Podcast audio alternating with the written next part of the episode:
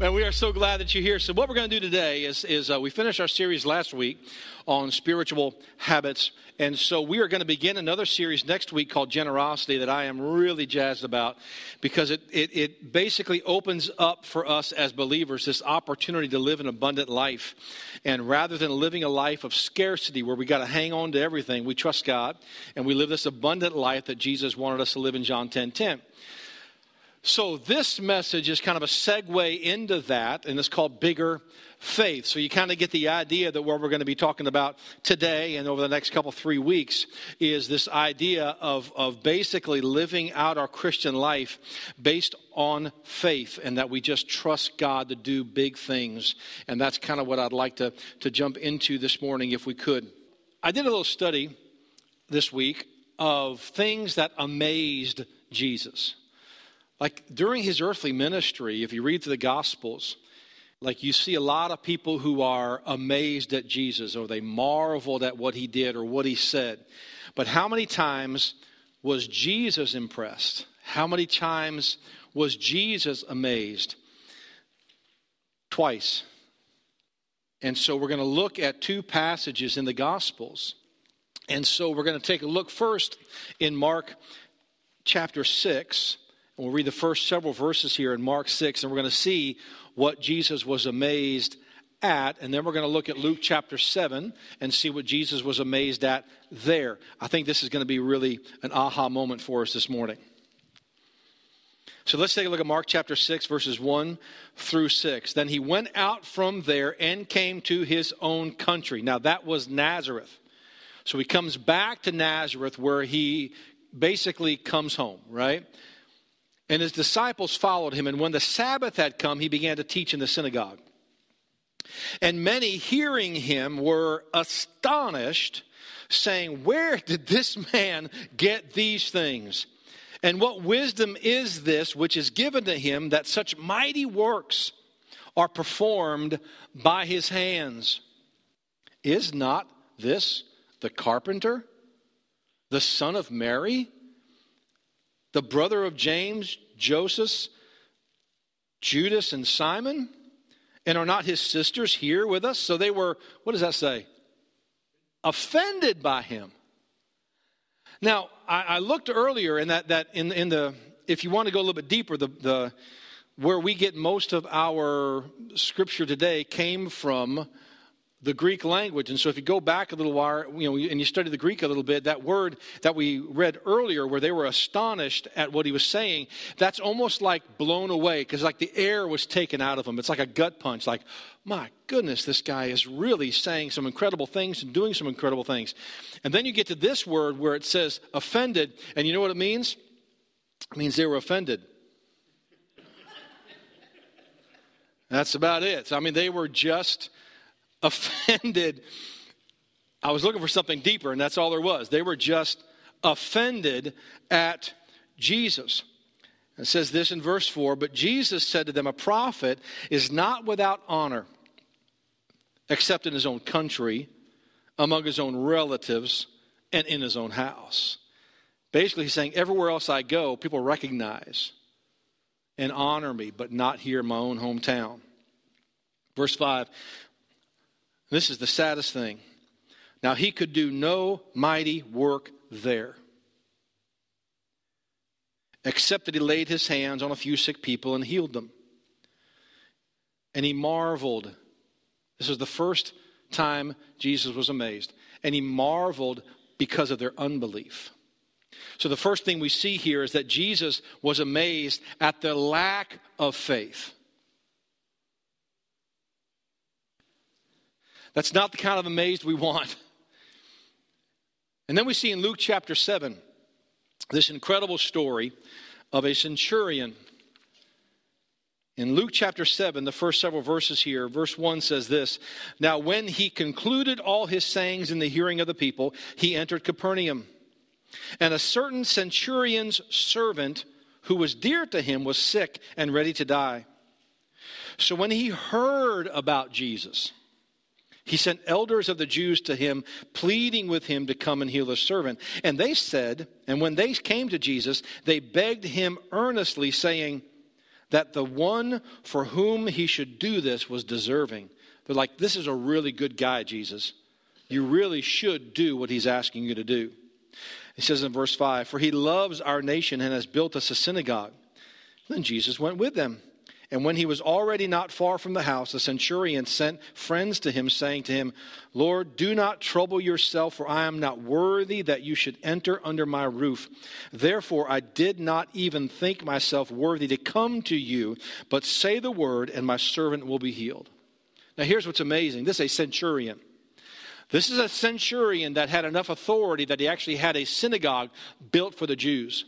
He hears about what Jesus is doing, and he does not even feel like he can go personally and make this request. So he gets other Jewish leaders in his town to go to Jesus on his behalf and says, I've heard what you can do. Would you just come and heal my servant?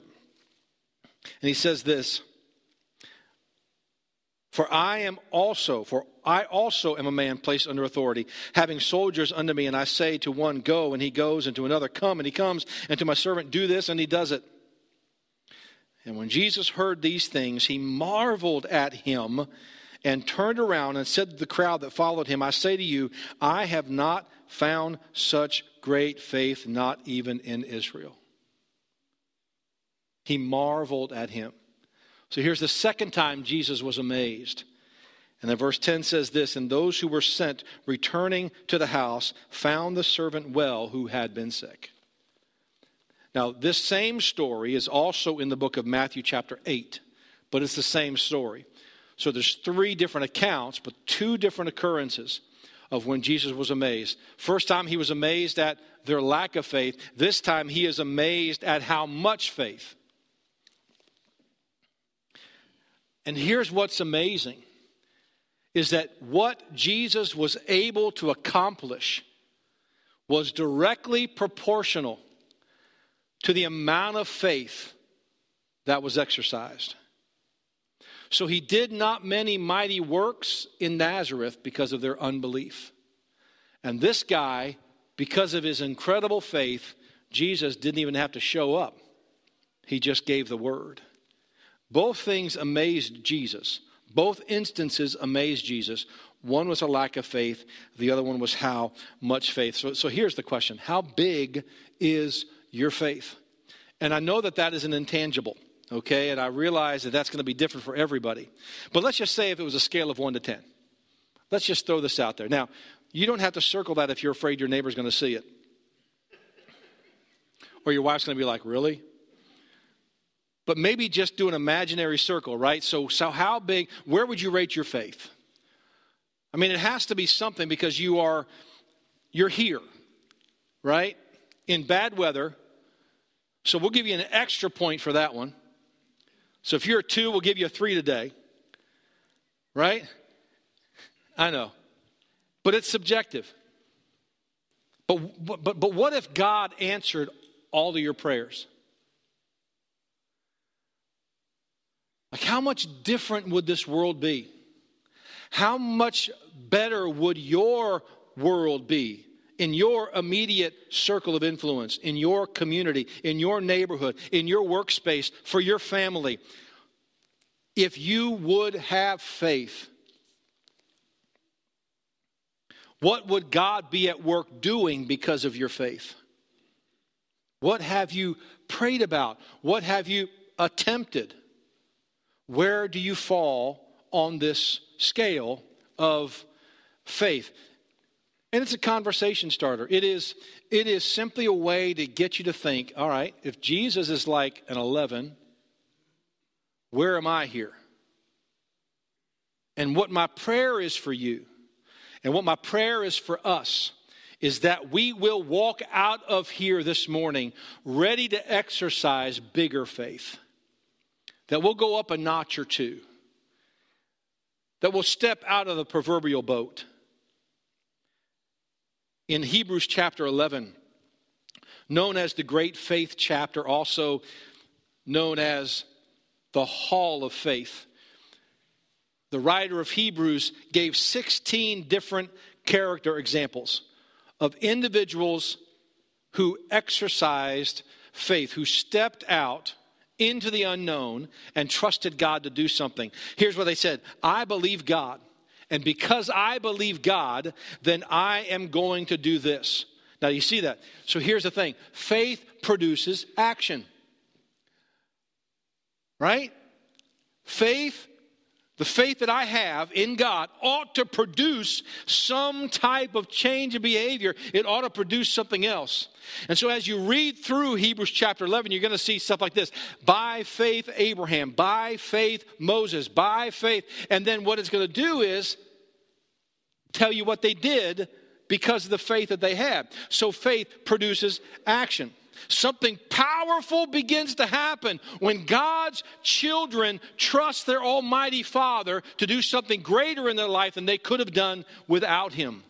It pleases Him, it amazes Him. That's the one thing we can do to please our Father. So I pray this morning that God will inspire you to take a step of faith. And here's the scary part about that I don't know what that is for you. But I love the fact that there are going to be stories from your lives from today as you begin to exercise and grow your faith a little bigger. And let me confess, I don't know what that is for you, and I wouldn't pretend to know. But I'm asking God to speak to your heart this morning and encourage you and prompt you to put him to the test. And I'll say this if God is in it, you can't go wrong. And that faith that we say that we have is for more than just coming to church. It is for more than getting a parking space closer to the front doors of Walmart. Our faith is for big stuff. We have the God of the universe as our Father who encourages us in Scripture to come to Him boldly and make requests. And yet, we are satisfied with status quo. And my prayer for you this morning is that your heart will be pricked, that you will be challenged to do something greater with the faith that you possess, and that your faith will grow. Let me give you a couple things here about faith that I think are good lessons for us. The first thing is this you cannot play it safe and please God. Now, that's kind of harsh. And let me just tell you, like, right? So I turned 51 this year. I know, I, it's just hard to believe. But as I grow older, I'll just, I'm, I get risk adverse. All right? The older I get, the more my flesh, the more my common sense takes over, and the less risks I want to take. But good night. Moses was called to lead the people of Israel when he was 80 years old, so I got a ways to go yet here. So this speaks to my heart as well as it's speaking to your heart. You can't play it safe and please God. In Hebrews chapter 11, verse 6, it actually says these exact words. It says, But without faith, it is impossible to please Him. God just said that.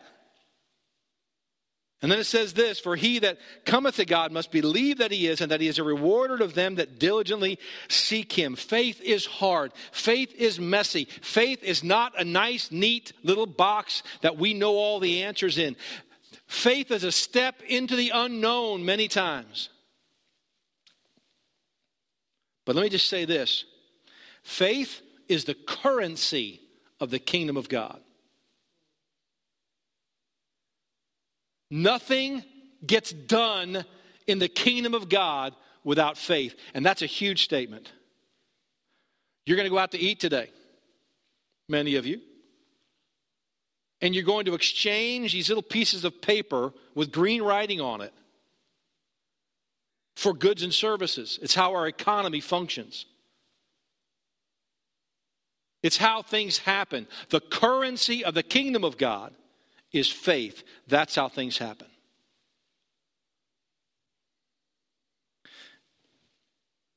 If you can accomplish everything in your life without the help of God, then maybe your life looks more like Mark chapter 6 instead of Luke chapter 7.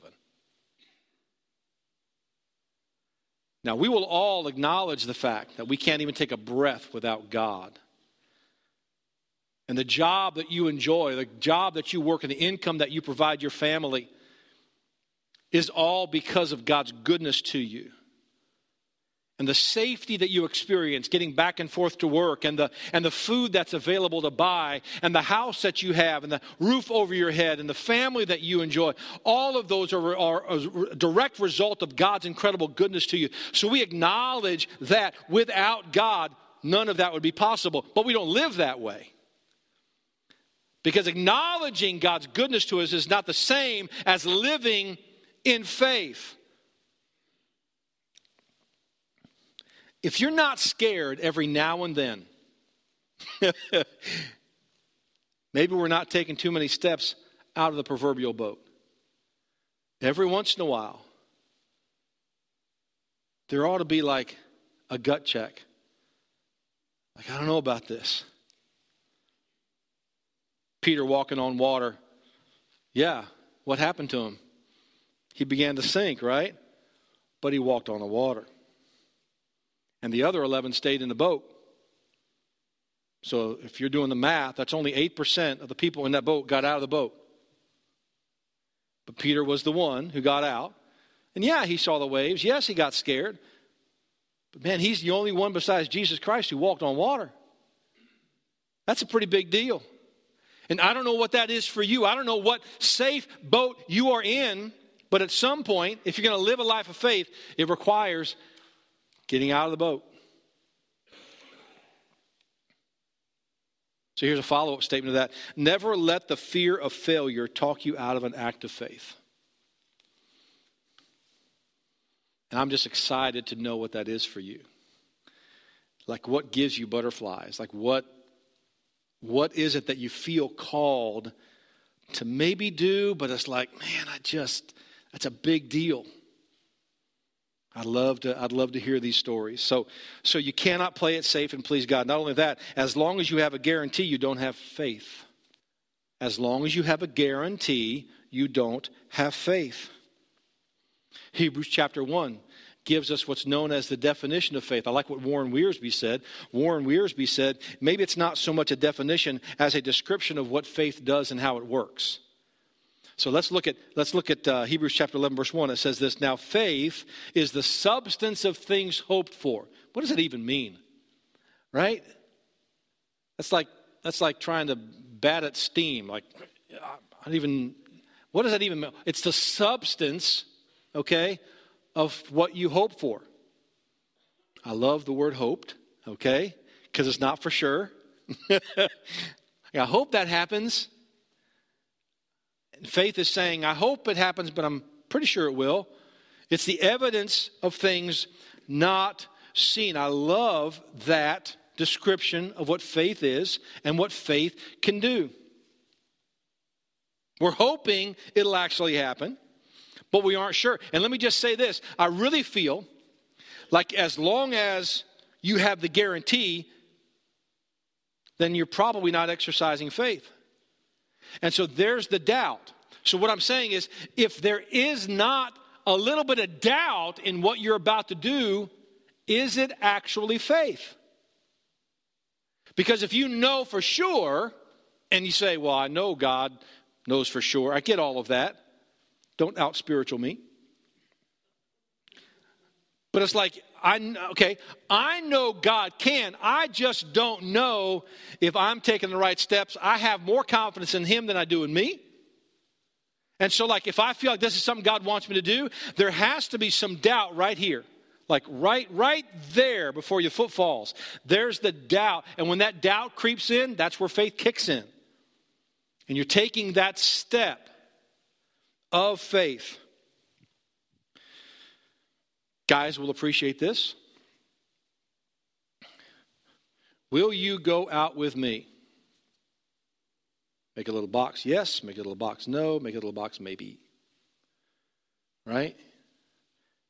Of course, like when you were in grade school and did that, like really going out where? Right? Hanging out the slide. Right? Like we're not talking about like Will you go out with me? Go out where? So you have that that little bit. So you send that letter off. You send that little note off through your buddy or whatever. There's doubt there. You don't know what the answer is going to be. You don't know what she's going to say, but you're putting yourself out there. Just like when you ask when you ask somebody for a date, it's like when you for the for the guy, it's like it really is there's this nervous twinge. I don't know how this is going to go down. But like you don't know for sure, so you send that letter out and you're not you're not 100%. It's the doubt that you have that makes it faith. And I know that there's this gray area here, and I feel it because I can, I can sense the tension. Because, like, I don't doubt in God necessarily, and I believe that He can come through. All right, we say the same thing like when we pray for someone to be healed, right? Can God heal them? Yes, God can heal them. Well, then how come He doesn't do it every time? How come Jesus didn't heal all the lame people in Israel? He only healed some of them. So there's some doubt there. Like, like I'll pray for God to heal this person. And I believe that he can, and I believe that he will. And then there's this little caveat if it's his will. Right? And that allows for a little bit of, it's on you, God. And that's where it all is. As long as you have a guarantee, you don't have faith. It may work, it may not work. You got to trust God to find out. If it's of God and it fails, it's on Him. If it's of God and it succeeds, it's on Him. Our job is to step, His job is to hold us up. His job is to make it work. But as long as there's a guarantee, then you don't have faith. And finally, to step toward your destiny, you have to step away from security. You got to let go of what you're hanging on to and take a step. Like I can just imagine Peter. You know, he gets out of the side of the boat and he's kind of still hanging on the boat. so far, so good. But at some point, he had to let go of that boat and start making the journey toward Jesus. Hebrews chapter 11, verse 8 gives us the example of Abraham. It says this By faith, Abraham obeyed when he was called to go out to the place which he would receive as an inheritance. And he went out, and check it out, not knowing where he was going. But in order for him to reach his destiny, he had to give up his security.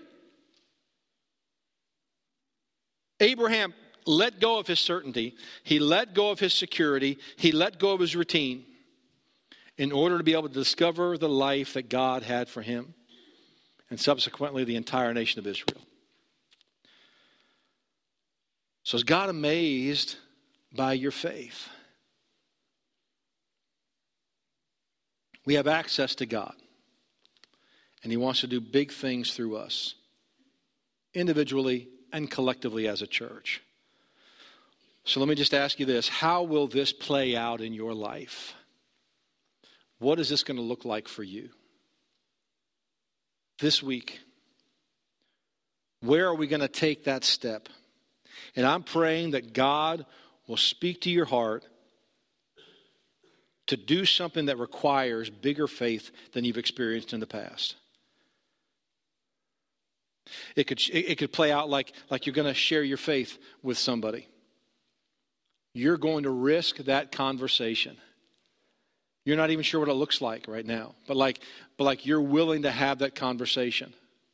Well, Eric, what if, what if they ask me a question that I don't know the answer to? Let me tell you what I always say when I don't know the answer to something. I say, I don't know. I don't know. But let's find out. Share your faith. Take a step of faith. Maybe you're going to start giving. Maybe you're going to find something worthy of all this that God has given you. God, where do you want me to put this? Where I want to trust you with my finances. I'm going to take a step and I am going to give. I'm going to trust you with my money. Maybe you're going to start to serve somewhere. Maybe you're going to find some place where you can do something to affect the kingdom. Well, I tell you, I just bless bless Chris's heart. Chris has never worked with kids in his life, and we had a need during our growth classes for someone to to work with. What age group was that, honey? 7 through 12 year olds, right? Like a bunch of kids on crack or something. Like they're so so so he's up in a room there, and we set them all up, and and we had the TV ready for him, and he had this great video he's going to show them, and he's going to watch all these kids. He goes up there, he opens up his computer, and it says, "Microsoft updates needed." Are you familiar with that, Rob? So so like 20 minutes of updates finally. So he's showing them the video on the phone. He's trying to talk to them, but he stepped out and he risked it. He, he's a 40 year old guy, just goes up there and he makes it happen. So I don't know what this step of faith means for you. Maybe you're going to join a community group or you're going to get involved somehow. And you've been holding back, but God is like, this is what I want you to do with your life. You're going to start to serve, you're going to start to give, you're going to share your faith. Maybe you're going to start a business. Maybe there's something that you are going to do that risks a lot, but you feel this is what God wants me to do. And if God is part of it, it's going to be a big deal. You're going to risk it. You might fail, but that's on God. Do all that you can to be obedient to the Lord and step out on faith. I read this this week. Jesus gave us a great commission not a mediocre one. He gave us a great commission because he's a great God. Craig Groeschel said this. He said, If you think the church is too big, then your love is too small. There is something about getting God in on all of this. God doesn't want just a few to come to repentance, He wants all to come to repentance. And that's why we're here. I want more faith, I want bigger faith. And what I want to know is what does that mean for you? And I'm excited to hear the stories of how you share your faith, find a place to serve, give to God, give to His kingdom, start a business, do something, venture out, and ask God to grow your faith. Let's pray. Father, we love you and thank you for all of these scriptures and the times when Jesus was amazed by the faith that he did or did not see. Thank you for the examples in the book of Hebrews and help us as your children to trust you in a big way, to do big things in our lives. In Jesus' name we pray, amen.